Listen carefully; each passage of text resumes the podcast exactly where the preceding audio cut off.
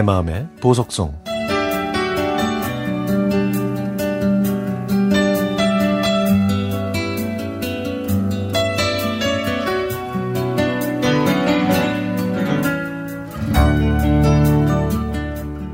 30년도 더 지난 시절 같은 아파트 단지에 살던 그 친구와 저는 같은 성당에 다녔습니다.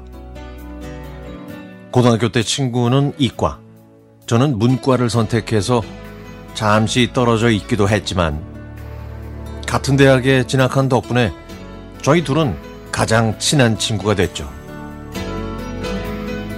군 생활을 마치고 복학해서도 저희는 늘 단짝이었고 대학을 졸업하고 사회에 진출해서도 길 하나를 두고 마주 보이는 회사에 근무하게 됐습니다.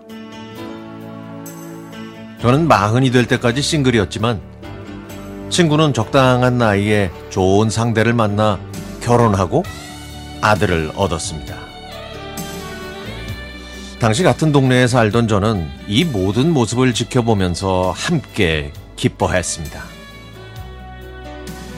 각자의 생활이 바빠서 연락이 뜸했던 어느 날, 제 꿈에 친구가 갑자기 나타났습니다.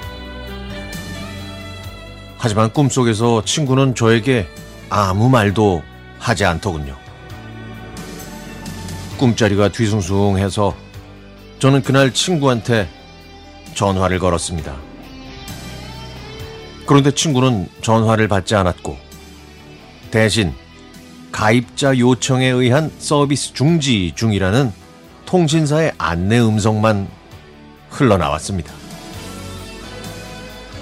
불길한 마음에 친구가 다니는 직장 인사팀에 전화를 걸었지만 개인정보는 알려줄 수 없다고 하더라고요. 그래서 친구가 다니는 회사의 노조 사무실에 전화를 걸었더니 친구와 제가 어떤 관계인지 자세하게 물어보는 겁니다.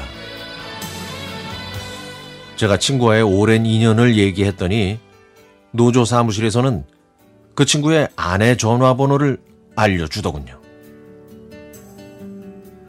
그리고 저는 친구의 아내로부터 친구가 병원 응급실에 있다는 이야기를 들었습니다. 곧바로 병원으로 달려간 저는 림프종이라는 암에 걸려서 의식을 잃고 사경을 헤매는 친구의 모습을 봤습니다. 하지만 강한 의지로 1년이 넘도록 투병하던 그 친구는 초등학교에 막 입학한 어린 아들과 사랑하는 아내를 남기고 돌아올 수 없는 강을 건넜습니다.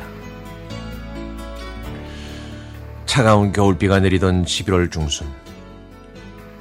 경기도 양평의 공원 묘지에 친구가 잠들고 있는 관을 내려놓고 참 많이 울었네요. 벌써 10년도 넘은 일이지만 그날 제 꿈에 친구가 나타난 건 연락이 끊어진 저한테 보내준 그리움이었나 봅니다. 지금도 명절 때가 되면 저는 친구의 아내에게 안부를 묻긴 하지만 실질적인 도움이 되질 못해서 늘 미안한 마음뿐이네요. 친구, 그곳에서는 아프지 말고 건강하시게 하늘나라에 있는 저의 가장 친하고 소중한 버섯에 오랜만에 제 마음을 전해봅니다.